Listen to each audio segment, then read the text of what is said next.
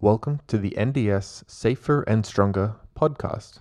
In this episode, we are joined by Julie Ware, the General Manager of Improvement, Innovation and Customer Experience at Scope Australia, speaking with Graeme West, the Disability Sector Consultant from the Safer and Stronger team, as they discuss a set of outcomes in Scope's practice governance framework, which is referred to as the four pillars.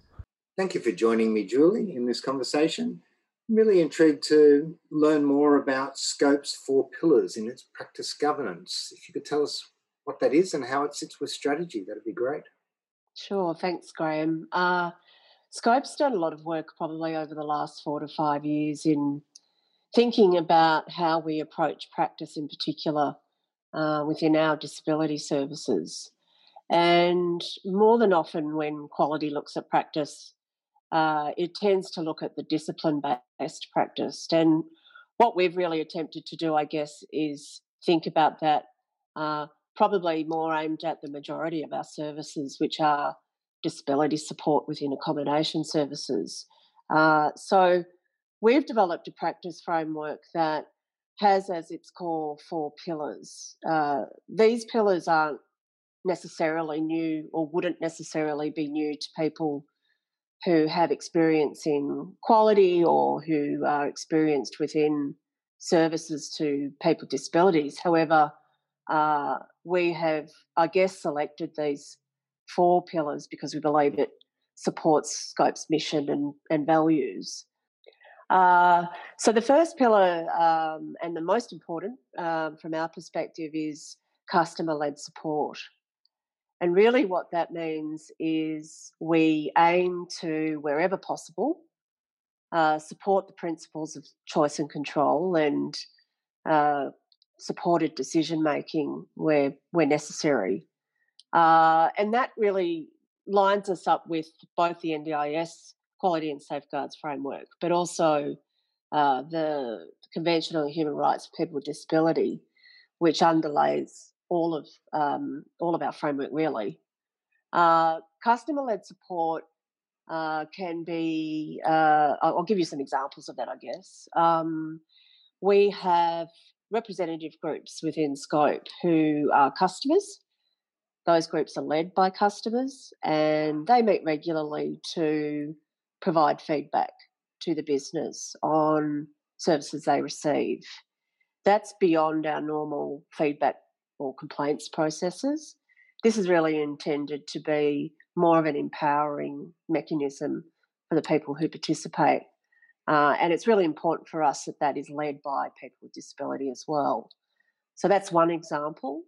Uh, we do a range of customer insights, customer data analytics as well, really to make sure that we have in place what we uh, refer to as continuous listening. Uh, again, we're really wanting to centre this framework in the everyday. Uh, and so, therefore, we work both with our operational areas, but also uh, from a centralised perspective uh, to look at satisfaction, to look at indicators of good experience, and finding ways to get that directly from our customers. Okay. Yeah, so that sounds interesting. So they the voice of the customer and getting feedback as well as then I'm sure you're putting in things about what would you like to see done differently in future that would then lead through to strategy development and and and new initiatives That's right. perhaps or yeah, uh, yeah absolutely uh, what we're trying to do i guess is alongside those planned more event type processes that you might have in place to consult with customers or uh, seek customer in- input we're really trying to enable our customers to provide continuous feedback. Um, what that means is that we've got to make sure that we've got the mechanisms in place to receive that feedback and act upon it. Um, the other obvious components of customer led support are really about individualized planning, uh, individualized goal setting, and making sure that we're doing that together and reviewing that together with our customers, which is probably the more obvious example of, of customer led support. Yep. Okay. The second pillar? The second pillar looks at what we call practice effectiveness. Uh, And really, what that means is uh, a range of systems or mechanisms to ensure that our services are evidence based, uh, to ensure that they're contemporary. So, having good access to research is really important, making sure that we're meeting our legislative and regulatory requirements, having systems to, to support that, but also looking at uh, developing our own practice frameworks um, that are, I guess, bespoke to scope in the way that we approach it. So we have a, uh, developed a range of practice frameworks along service type, really. Uh, and we've worked uh, really hard with our disability support workers in particular and our coordinators to understand what uh, what are the core principles within those frameworks what does it look like at an everyday level uh, what are the values and beliefs that sit behind that practice yep. and what are the skills and then training that you might need uh, to be able to um, fulfill that that practice outcome on an everyday basis really so staff would have an opportunity to improve um, maybe practices through that um, focus. Is that absolutely? Yeah. So yeah. Continuous improvement. Yeah. That's right. So uh, underlying uh, the practice framework are some core quality systems, including a continuous improvement framework and system as well. And that then pertains to all of the pillars in terms of what we might have in place and then how we might improve that. So that uh, includes practice effectiveness. The other core component of that pillar is practice leadership and making sure that for our staff, we are supporting them in their role as practice leaders, particularly at that house coordinator level. Uh, so we have introduced a range of programs aimed at uh, enabling people in those roles to shift their focus from what is might be a set of tasks or is in very compliance driven to a more people oriented practice oriented role.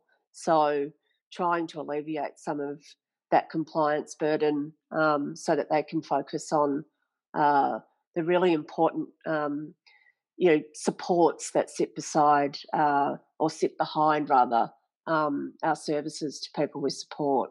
That's really important for us, and it's important for our staff as well. And that's certainly the feedback that we get from them. Okay, so moving on to the third pillar. The third pillar is effective workforce, and uh, a lot of uh, people would say that your workforce are your most important asset. Um, I think we would agree um, uh, our brand is our workforce, and therefore uh, we certainly have thought a lot about what are the needs of our staff to enable them to work within this practice governance framework. So when we set expectations or we develop outcomes, we need to then understand how do we support our staff to be able to do that that's often the hardest part of the picture because you have to translate what is effectively strategy through to everyday practice. Yeah. So a lot of that is about training, uh, but not just training.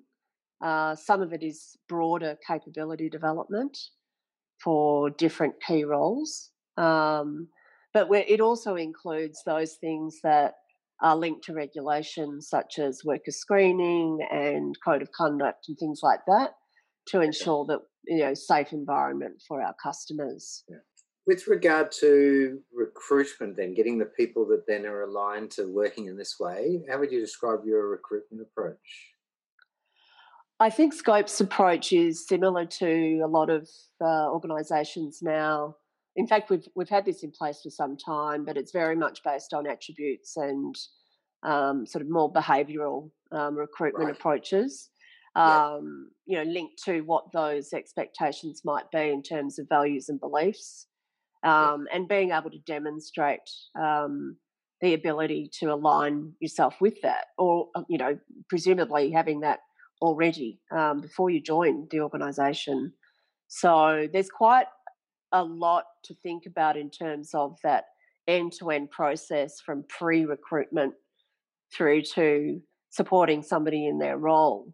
Uh, and so we've we've actually had to go back and have a look at um, that all of those processes within to make sure that it um, the principles again uh, that are driving those processes are the practice governance principles. Okay.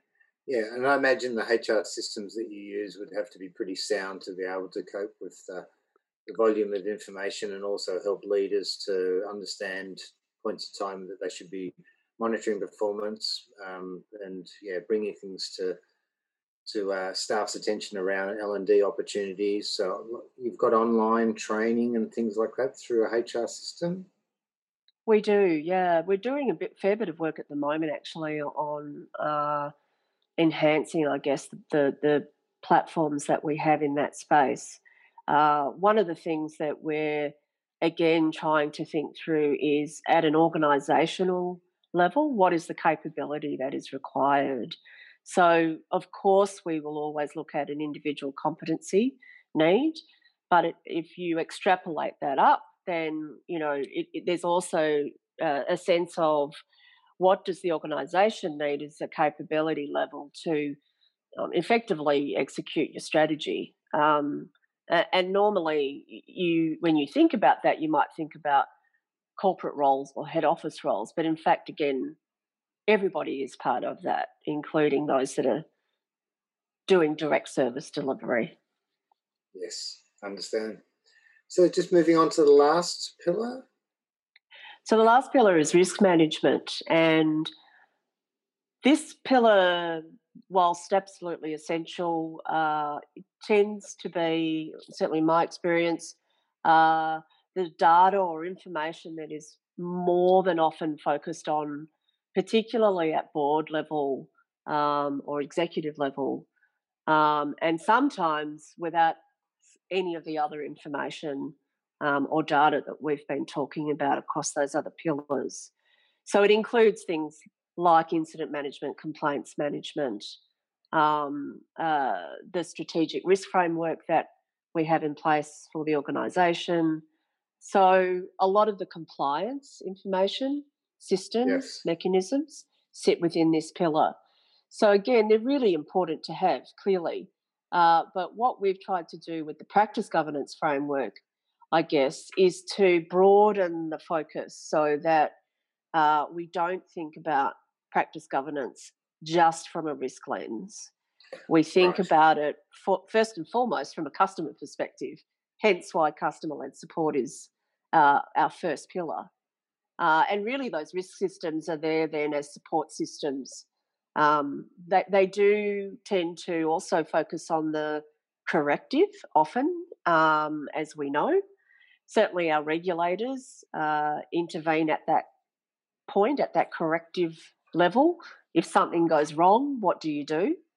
Uh, yeah. But our risk systems are also really aimed at both the developmental and the preventative, in that at the developmental level, we want to make sure that people, our staff, and our customers. Uh, the capability is built um, uh, for those um, key people, staff or customers, um, to be able to avoid risk if possible, um, avoid harm.